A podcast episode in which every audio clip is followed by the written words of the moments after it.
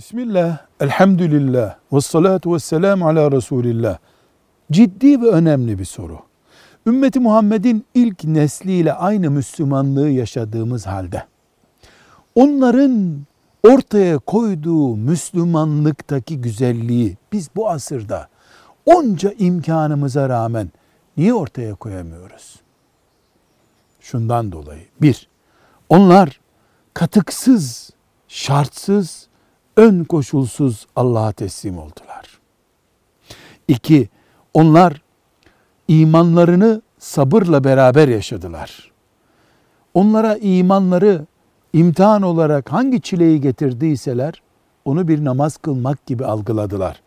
Üç, biraz oradan biraz buradan hem dünya hem ahiret melezliliğine bulaşmadılar.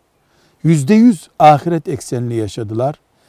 Dinlerinin de, ömürlerinin de, mallarının da, ibadetlerinin de bereketini gördüler.